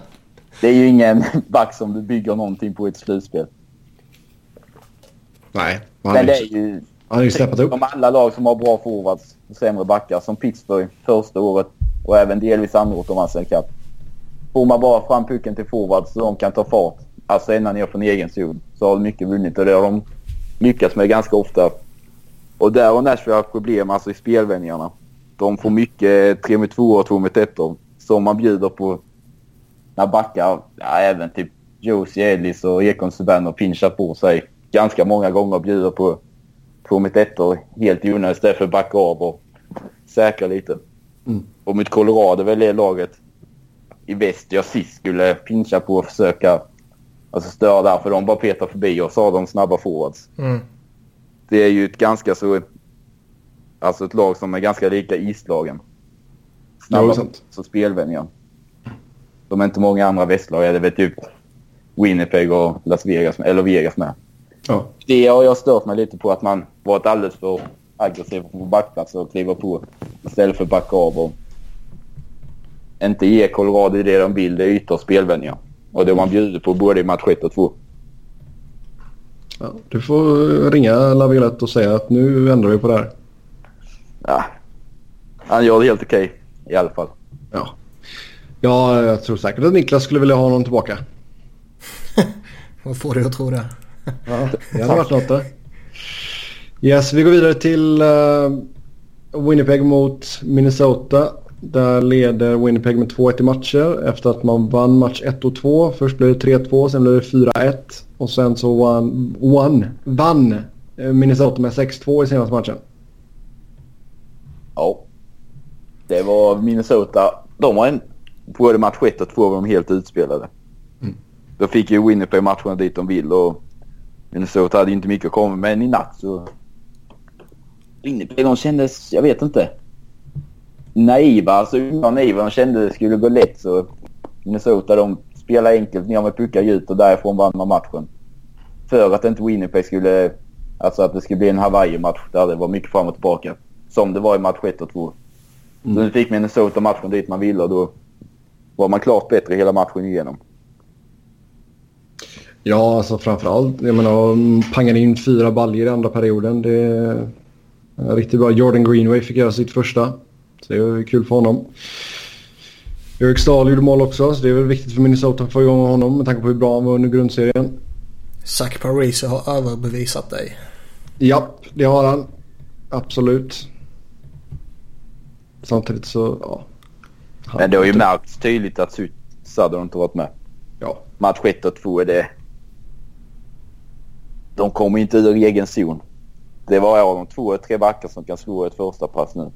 Mm. Damba, Brodin och Spurgeon nu när han har spelat. Men resten är ju riktigt dåligt. Och det märktes väldigt tydligt i match 1 och 2 när Winnipeg satte hög press. Då fick de bara chippa ut pucken i mittzon så kom de i en ny våg. I bästa fall fick de ut i mittzon. Mm. Annars så la de bara plexi och så stoppade en back upp och blå. De fick aldrig andas och det... Ja. Match tre så fick de ner pucken djupt på något sätt och sen därifrån fick de jobba. För så länge Winnipeg får matchen i offensiv zon så har ju inte Minnesota någon chans. Nej, och Dubnik har ju inte riktigt stått på huvudet heller. Nej, de släpper billiga mål. Båda målen i natt ska han ju ha. Känns det inte som att den här serien är den minst intressanta? Det är ändå 2-1 i matchen nu. Det, Nej, jag menar inte så. Jag menar ja, du menar spel, typ spelmässigt? ja, vilka så. lag som är involverade. Typ även om Winnipeg är Jo, men Winnipeg är ju sjukt roligare att titta på. Ja. Så Ja. känns det ändå som att den här... däremot är ju... Jo, men det är ju Minnesota som drar ner det. Ja, de har ju sett likadana ut i tre år. Exakt likadana. Sen är det visst, jag, jag är Eastern-supporter så jag är ju mer involverad i Eastern så att säga. Men i matcherna i Western så känns det som att den här är minst intressant att följa. Ja, det kan jag väl köpa. Vi går vidare till eh, Vegas Golden Knights mot LA där Vegas leder med 3-0 i matcher efter att de vunnit första matchen 1-0. Andra matchen 2-1 efter dubbelövertid och sedan 3-2 nu i senaste matchen. Och man behöver verkligen inte någon ny anledning för att förakta LA men här har man fått en ny anledning. Alltså jag vet inte var jag ska börja. Det är... Ja. Åh, det, man blir extremt frustrerad av att se detta Kingslaget just nu. Vad var Ehm. förresten uh, Dowdys avstängning? Mm, det var ju bullshit. Det, alltså det var ju verkligen så jäkla dåligt beslut. Alltså fy vad dåligt det är. Så du tycker det är okej med huvudtacklingar? Han går axel först. Spelaren har inte tillräckligt koll och sticker ner huvudet. Glöm det bara, det är inte en avstängning. Det är alltså max böter. Max. Så du tycker det är okej att huvudtacklas? Alla huvudtacklingar bör bestraffas. Ja. Tycker jag. Det är enda sättet att få bort det. Ja, det är... Uh, usch, säger jag bara. Till dig själv? Nej, till uh, Department of Player Safety. Jag tycker det är... Speci- eh, speciellt när liksom en sån stolle som Tom Wilson inte får någon bestraffning överhuvudtaget för den tackling han sätter på det Wennberg. Fan det Det är är absurt ju. Ja, det är liksom... Det är, och det, vi har snackat om detta tidigare, men det är ju liksom parodi på hur dåliga de kan vara ibland. Eh, och hur olika man ser på Det situationer. finns ju ingen, det finns ingen konse, alltså, konse, vad heter det? konsekvens i hur de tänker. Nej. Det är ju en sak hit och så kommer någon som är typ likadan så händer ingenting med den. När Nej. den andra fick fem matcher. Nej, det är riktigt. Men visst, Vegas ska props. Man spelar snabbt, man spelar bra. Flurry har varit utomordentligt bra. Eh, Det var väl Quick med förutom 2-1 målet i natt. ja, jo. Typ. Jo. Uh, alltså man hade väl hoppats att... Jag vet inte om Jeff Carter spelar skadad eller någonting men han har ju inte sett helt top, tipptopp ut. Han är slut. Eh, nej det är han inte. Men, Dowdy är eh, slut, Carter är slut, Toffoli är slut, Kopitar är slut. Kopitar slut. Saudi har Quick med. Ja. Nej men jag menar, nu har man ju satt sig i en jävligt dålig sits här. Det, det ska jävligt mycket till om du ska vända 0-3. Ehm, Nej det gör man ju inte. Nej, det tror jag inte. Men alltså du kan ju inte, för guds skull, gå inte och bli nollade här nu. Och bli svepta av Vegas. Det hade ju varit direkt pinsamt. Ja det det. Det är, visst, alltså Vegas och vi har, vi har varit jävligt nere på Vegas. Det har vi. Men alltså de ska ju ha cred för det de gör. De spelar bra. Eh, vi kanske inte har gett dem tillräckligt mycket props för att spelare har tagit sina nya roller på ett helt annat sätt och de har fått chansen på ett helt annat sätt än vad de fått i sina tidigare lag. Men samtidigt så... Jag kan fortfarande inte ta dem på allvar. Men, men det, jag ser inget annat lag alltså. Som man ser en del som har en så tydlig spelidé som Vegas. De vet exakt, alltså varje, varje match spelar de på exakt samma sätt. Nej det är sant. Det, det, det är nu viktigare än man tror. Men sen att det ska leda så långt att man ska kunna gå så långt som de nu är på väg att göra med det laget. Är ju konstigt men de spelar en jäkligt bra hockey och samma alltså, speltyp varje, varje match. Så deras kollektiva spelsätt är ju det som tar dem hit. Ja. Jo, alltså de har ju verkligen kommit ihop som ett lag. Liksom bra coachning och allt sånt. Eh, Det jävliga är att de kommer ju förmodligen inte stöta på något överjävligt motstånd även om de går vidare nu. Det är ju Winnipeg eller Nashville i Det är de Final. som måste plocka dem i konferensfinalen nu. Ja. Ja. Nej, det har varit usch, bedrövligt verkligen. Eh, men, men. Det är vad det är i det här De har inte torskat med 0-7 i alla fall. Nej, det är i och för sig jävligt sant. Det är jävligt, jävligt sant. Samtidigt så känns det fan också att för att ibland Fleury kan ju vara kalasdålig i slutspelet också. Man ville ju gärna att det skulle komma. Men nej, nej. Då har han varit helt fantastiskt bra för dem. Men när man släppt sex mål på tre matcher. Mm. Då ska man inte ligga under en serie med 3-0. Nej. Det är ju offensivt problemet där. Jo. Det var helt sant. Ja, sist ut då Anaheim mot San Jose. San Jose leder med 2-0 i matcher efter att de vunnit första matchen 3-0, andra matchen 3-2 och nu vänder serien hem till norra Kalifornien och SAP Center där Sharks brukar vara ganska bra. Väldigt skoj det här med tanke på Carlisle. Oh ja.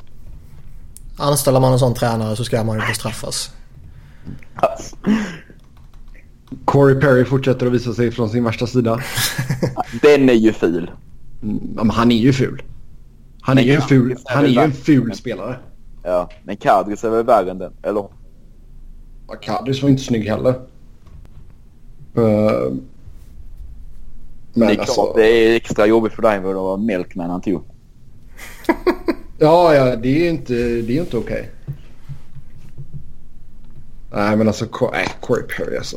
Det är, visst jag kan förstå att han är frustrerad över att han eh, har varit relativt dålig den här säsongen. Men alltså vad gör människan? Ah, spelare kommer alltid... Alltså i ett slutspel när det börjar gå emot dig. Så kommer du alltid se någon som flippar på något sätt. Förutom i Flyers denna säsongen verkar det som. Inte ens Radko Gudas får ju för sig att göra något dumt numera. Men alltså vad, vad tror vi? Alltså blir det tre matcher på den här också eller? Ja. Alltså det är ju helt omöjligt bör att veta. vara. Ja. Ja. det är som vi sa. Det finns ju inget... Eh, alltså att man kan se ett mönster. Vad de gör för straff men... Det bör i alla fall vara tre matcher tycker jag. Alltså, Sett det till vad de brukar ge men alltså jag tycker att en sån tackling ska vara i alla fall 7-8. Mm. För att det Men sen, men sen, har du ändå så, alltså, sen har du ändå så folk som typ Matt Larkin som inte tycker att det är en, eh, en avstängning. Vem sa du? Matt Larkin på The Hockey News. Jaha, är hockey nu ska man inte ta på allvar. Det är ju för att få uppmärksamhet man säger en sån sak. Ja. Man kan ju inte stå för den åsikt att den tackeln ska innebära en avstängning. Tycker jag. Ja. ja det vi får se vad som händer där. Han ska i alla fall ha hearing med eh, Player Safety och så får vi väl se vad som händer helt enkelt. Men eh, tre matcher känns som att det ska vara minimum typ. För de här grejerna nu. Ja. Ja, herregud. Sen undrar jag Ja. däremot om vi har uh, underskattat Sharks lite. Nej det har jag inte. Jag sa att de skulle gå vidare. Det säger du bara för att kärringen slår dig annars. Sa jag. Det sa jag. Ehm, ja, det vet jag det gjorde. Men eh, jag Ja. vet också varför. Nej då. Det är ingen Men- homerism här inte. jo då. Men de är... Eh, alltså skalar man bort den första två månaderna och sånt där på säsongen. På rätt många spelare hos dem så har de producerat saftigt bra. Mm. Burns har vi pratat om tidigare där om man plockar bort hans eh, första Två. två månader typ eller någonting. Så har han ju producerat som han gjorde förra säsongen. Ja. Jo, alltså det, han hade ju bara liksom käkat lite för mycket pizza och skojat lite Kom för mycket under lite sommaren. Liksom. Ja. Och, eh, Och jag menar, Pavelski England- något liknande liksom. Han har nästan point per game från första december. Och Couture gör karriärsbästa eh, målskytt. Och Timo Meyer har liksom breakat här under senare delar av säsongen och så här. Så jag undrar om man kanske ska ta dem på, på lite större allvar än vad man egentligen har gjort kanske. Och Marty Men- Jones har ju varit bra sen... Alltså nu. Mm. Sen det satte press på honom. Mm. Så, Jo, det är helt sant. Kane har kommit in jäkligt bra i laget också. Ehm, Och de har fortfarande inte fått tillbaka Thornton. nej. Och han kom ju in och mindfuckade dem rejält. Eh, liksom på värvningen där bara. Thornton är med på värvningen. Alla bara what? Sen spelar han ju inte men ändå. De vet att det, det kan vara nära tills han är tillbaka. Och sen har man en fin fin fjärde kedja med Sörensen, Fair och Milkman. Sämsta. Eh, ja. men nej men alltså ha han som står och väntar och går upp till 2-0 nu där man verkligen inte behöver stressa in honom heller. Nej, det är sant. Det är jäkligt viktigt. Men man kan också vända på resonemanget att man kanske vill ha honom även om man känner att den här matchserien kanske vi inte behöver stressa in honom. Men Spela igång han eller? spela igång honom ja. Mm. Så det finns, man kan ju vända på, på resonemanget. Jo, men då kan du ge dem lite skyddade minuter lite längre ner. Ehm, kanske, ja, säg att du går och vinner match tre också. Ja, då matchar han lite fint och försiktigt i match fyra. Ja. Så... Och han är ju fortfarande bra. Nu vet man aldrig hur bra han är som 38-åring efter att ha kommit tillbaka från två knäskador. Men eh, Han skulle bidra. Han skulle bidra och hans poängsnitt den här säsongen var ju bäst i ligan bland 35-plussare. Ja, vad ska Dax göra för att vända på den här steken? Få igång Getzlaff. Det är väl så enkelt. Ja. Ska de gå någonstans i slutspelet är det ju på grund av han. Ja. Ja, det är helt sant. Ja, vi glider in på våra lyssnarfrågor som vanligt. Tack till er som har skrivit in. Uh, först ut en fråga till Max här. Uh, fråga Max om han kan beskriva sin kärlek till Blackhawks.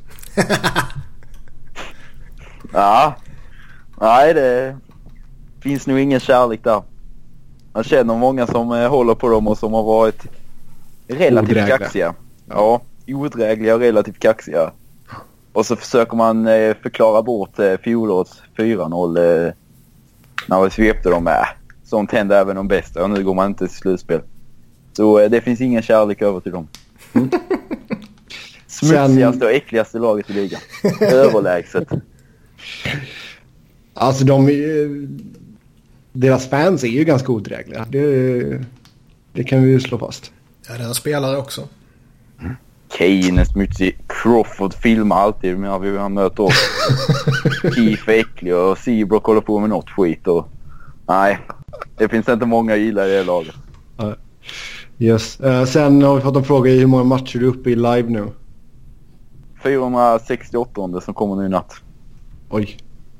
Ja, det är starkt jobbat. Bra att du har koll också. Ja, men um, när jag fyllde 15 så uh, typ mamma sa att jag skulle upp och kolla innan dess. Så sen dess har jag sett varenda match. Så det är lite över fem år sedan jag missade seansen nu. Bara för att visa morsan att nu, nu, nu är jag vuxen. Ja, typ. Nu gör, nu gör jag det. Nu gör jag vad jag vill. Hon tycker inte att det är ett så vuxet beteende men Nej. det får hon köpa. Eh, sen har vi fått in en fråga här. Är Columbus en allvarlig utmanare? Det tror jag. Ja. Alltså den som skrev in tror det. De har väl alla pusselbitar som behövs egentligen. Det är väl om Dubois kan hålla som första centrum. Mm, alltså... Vilka man sen går upp mot, mot Pittsburgh är väl... Dubois, vad har de? Dubois, Wennberg och Dubinski typ. Ja, nu Wennberg är borta dessutom. Ja, han är borta nu med till och med. Det är väl där det är en backsidan. De har kanske NHLs bästa backpar. Och de har inga dåliga back utöver det och Panarin är matchvinnare typ och Bobrovski är bra ja, matchvinnare typ i målet och de har ganska bred forwardsuppställning med. Ja. Det är väl just eh, centerfrågan. Ja, så just nu... Och den så... brukar kunna bli rätt avgörande.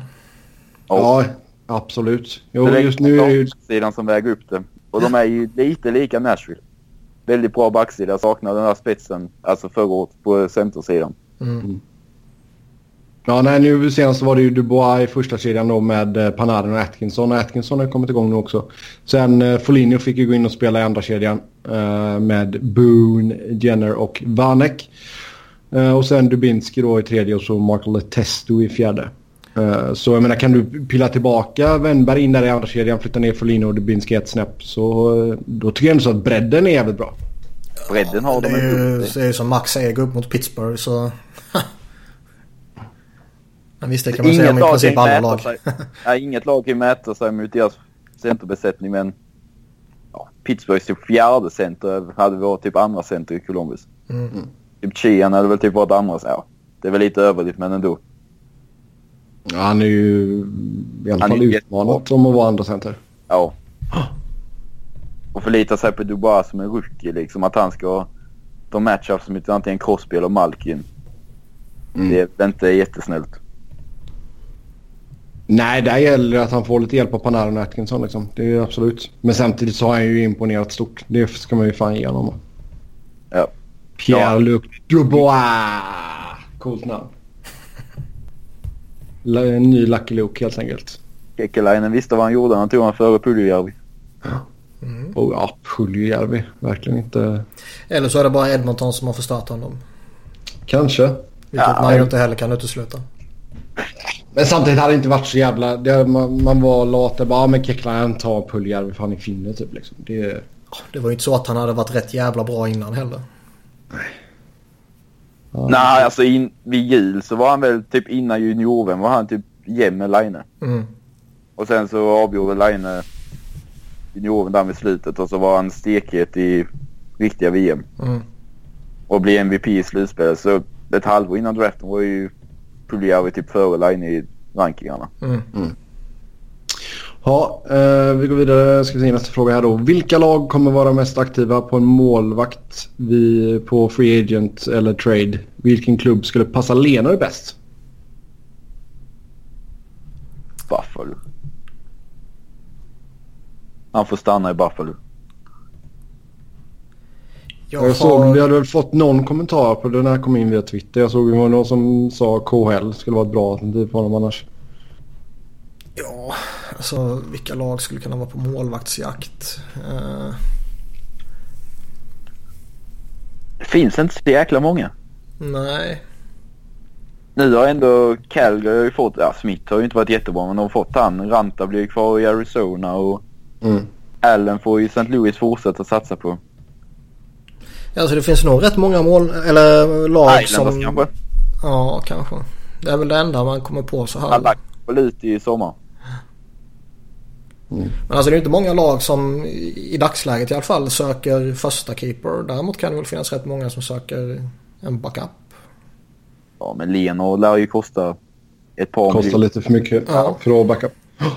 Så han är väl inte någon som någon tar in som backup. Det är väl en ett A och ett B-lösning i så fall men det har ju inte varit så lyckat när man lag har testat det.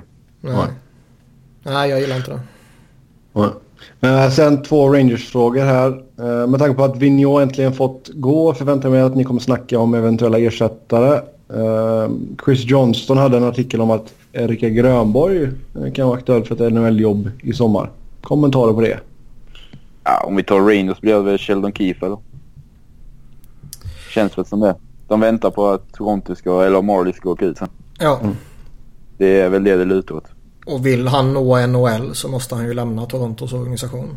Ja, ja. Babcock blir ju kvar där. Ja. Uh, och han är ju den, vi har ju nämnt han tidigare, han är ju den mest hypade av dem som är på uppgång nu. De yngre. Ja. Uh, så det känns nog rätt uh, logiskt. Mm. Sen vet man ju aldrig vad som händer med efter slutspel. Vilka coacher får, får gå i hela den här köret. Blir Barry Trotz tillgänglig kanske de vill ha honom. Har de meddelat om Lindy Ruff skulle bli kvar eller inte? De tweetar inte ut i samma... De skulle ha något snack med dagen efter alla andra fick lämna. Jag vet inte. Jag har inte sett något om det. Men kan inte ta han som huvudtränare. Nej, och det är lite han som är jag... nästan en Vignor 2.0 liksom. Ja, och lite som vi pratade om tidigare. Liksom att om han nu skulle varit aktuell. Varför testar man inte han under de sista 20 matcherna då? Ja, exakt. Ja, Grönborg till NHL då? Nej, för fan. Han har väl samma sak som alla andra konstiga spelarprioriteringar. Så varför inte? ja, passar han handsken i ligan. Men det känns liksom lite som att behöver inte han göra något i Nordamerika? Alltså jag tyckte jag såg något snack om att han skulle ta över något college-lag typ.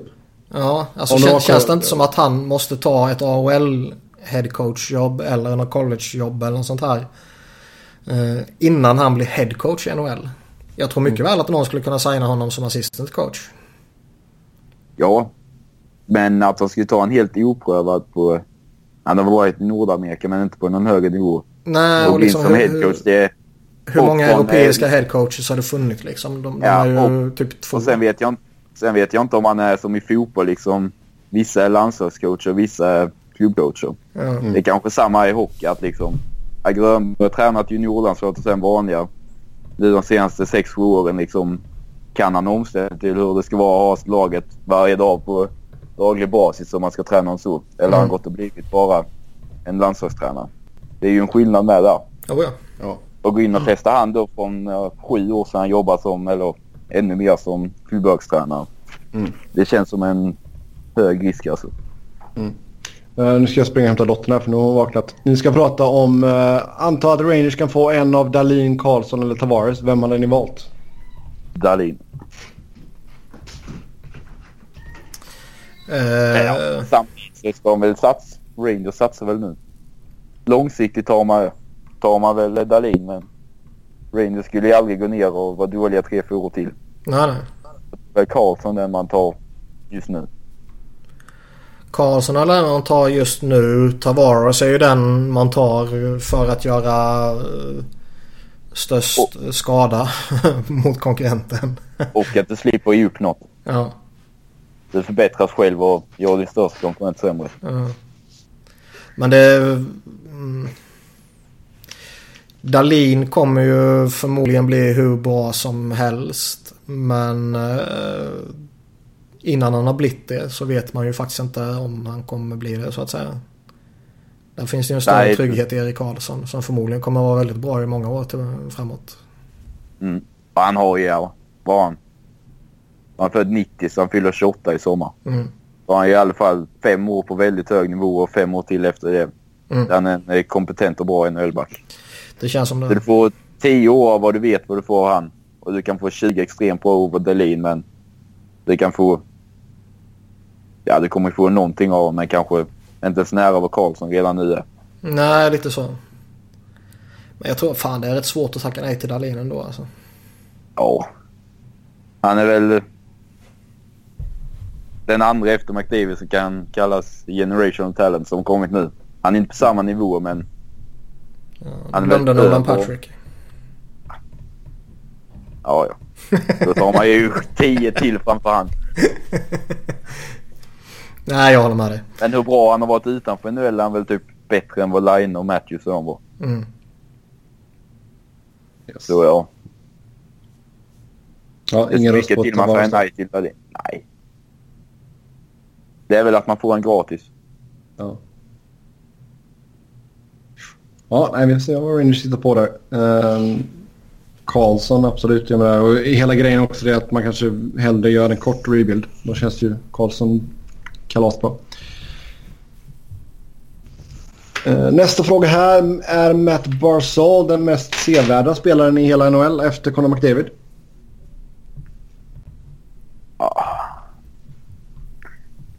Malkin när han är på humör.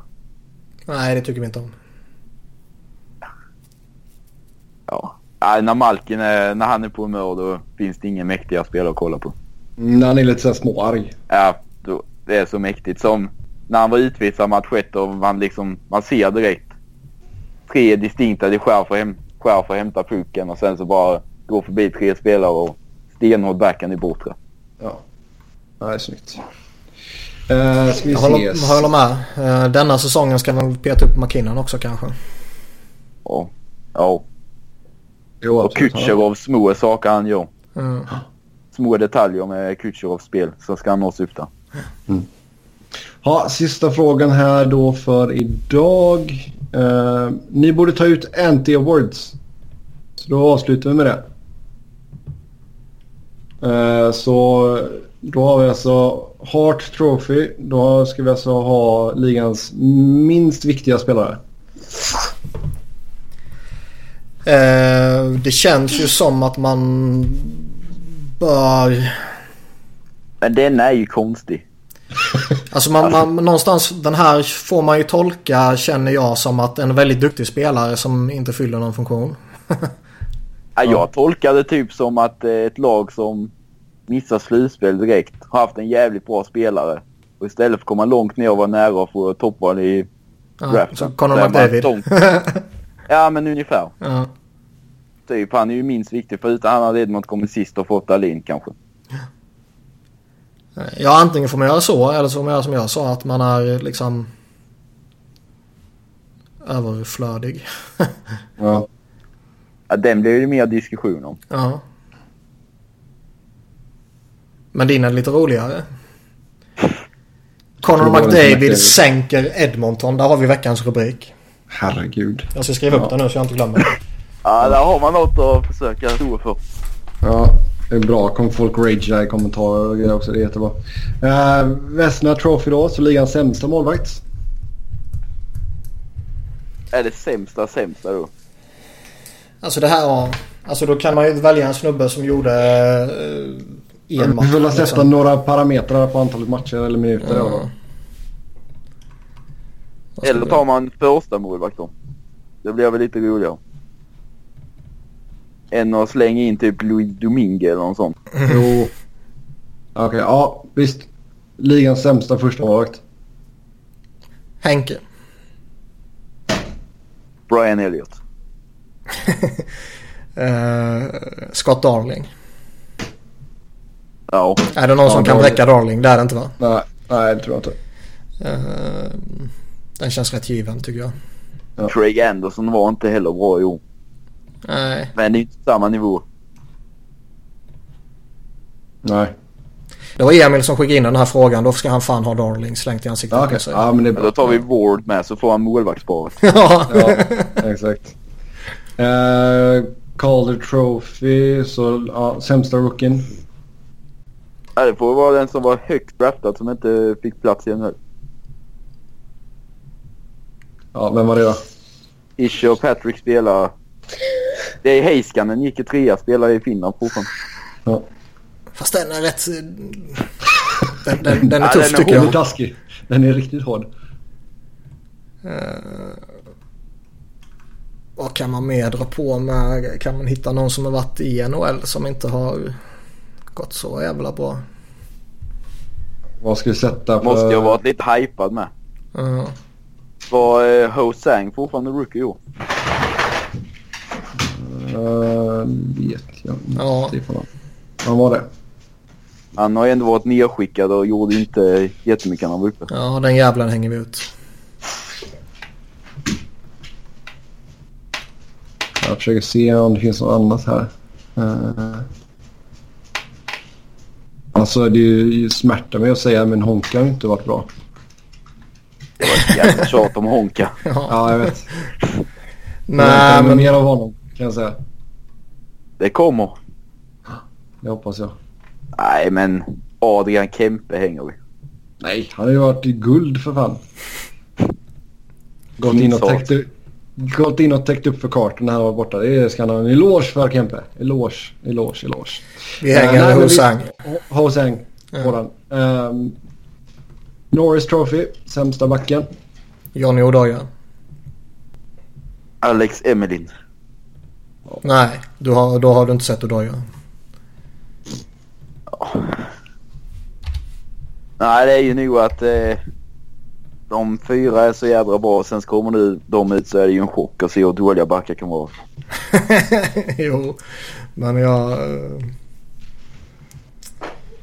Jag, jag vill ändå argumentera för att Johnny Odoja ska vinna en trophy. Ja, det, ja, det är ett bra argument. Alltså... Jag, jag tar ju hellre Alex Jemelen i min backbesättning tio dagar i veckan än vad jag tar Johnny Odoja. Jag har aldrig sett någon back vara så... Han var, tänk dig Andreas Lilja när han var som allra sämst mot slutet. Eller Niklas Grossman när han var som allra sämst mot slutet. Jag har aldrig sett en svensk back vara så jävla usel som Johnny Odoja var när han fick spela. Ja, Och det säger inte lite med tanke på vilka försvarare Flyers har haft de senaste åren här. ja är man sämre än Grossman då, då är det illa. Ja. Och sen ska vi väl egentligen bara gå plus minus har jag för mig. Är det inte så vi bedömer backar? Jo, jo. Och Då är det ju Nick Leddy. Var kommer Ekman Larsson? Uh, femma. Tog han sig så mycket? Ja, ja. Leddy minus 42, Goligoski 31, Petri 30, Keith 29 och så Ekman Larsson 28.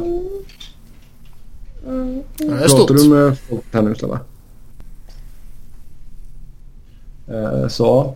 Mm, Ja men ja. Vi känner ju jättestarkt för Odoja så visst. Ja, det gör jag. Nej, in med Eh. Johnny. Ja. In med Johnny Eh, Hockey. Selke Trophy. Anti-Selke. Okej. Eh, Stella kan du säga Jori Lehtere? Nej, jo, det är ju faktiskt ett bra alternativ. Men ska det vara en som spelar i en defensiv roll då eller? Och Idoli. Ja, men i och med att de som vinner, den riktiga är de som spelar i en ganska offensiv och gör mycket poäng som ändå anses som bra defensivt är det. Då bör det vara en som gör ganska mycket poäng men är skitdålig defensivt nu. Ska vi ta rygg på eh, The 200 Hockeyman så är det ju Ovechkin. Oh. Alltså Ovechkin då? Nej, det gör jag inte. Eh, ja, vad fan kan vi ha? Men Kutjerov, han fiskar riktigt mycket. Mm. Det är ofta man kollar tempo och så är de i egen zon. Och då ser man att han har dragit ur egen zon och så kommer en passning till backen han ska ha. Ja, då hänger vi han. Han är kass. Ja. Eh, Jack Adams Award. Ja, vad fan tror du? Ja, jo. Jag kan förstå att du tycker det. Nej. Inte Hackstore. Jo. Ni gick ju ändå till slutspel. Ja, inte var det tack vare han. Ja, men här får det ju vara något... Eh, något annat får vi ta där. Eh, Vigneault. Vigneault. Ja, Ja. exakt. Ja. kör vi på den. Och sen eh, sämsta GMen då. Chiarelli. Ja, det finns bara en. Ja. Shirley plockar hem den, grattis. Uh, med det så vi och säger tack och hej för den här gången. Som vanligt så kan ni köta hockey med oss via Twitter. Mig hittar ni på att Seb Noren. Niklas hittar ni på att Niklas Wiberg. Niklas med C på enkel-V. Och Max hittar ni på Max. Och sen är det två underscores va? Jajamän. XTHS. Där har ni det. Tack så jättemycket till Max för att du blev med oss idag. Tack för att man fick vara med. Niklas, Varsågod. Gör, gör nu alla Flyers-fans en tjänst och titta inte på Game 4. Vi får se. Tills nästa gång. Ha det gött. Hej.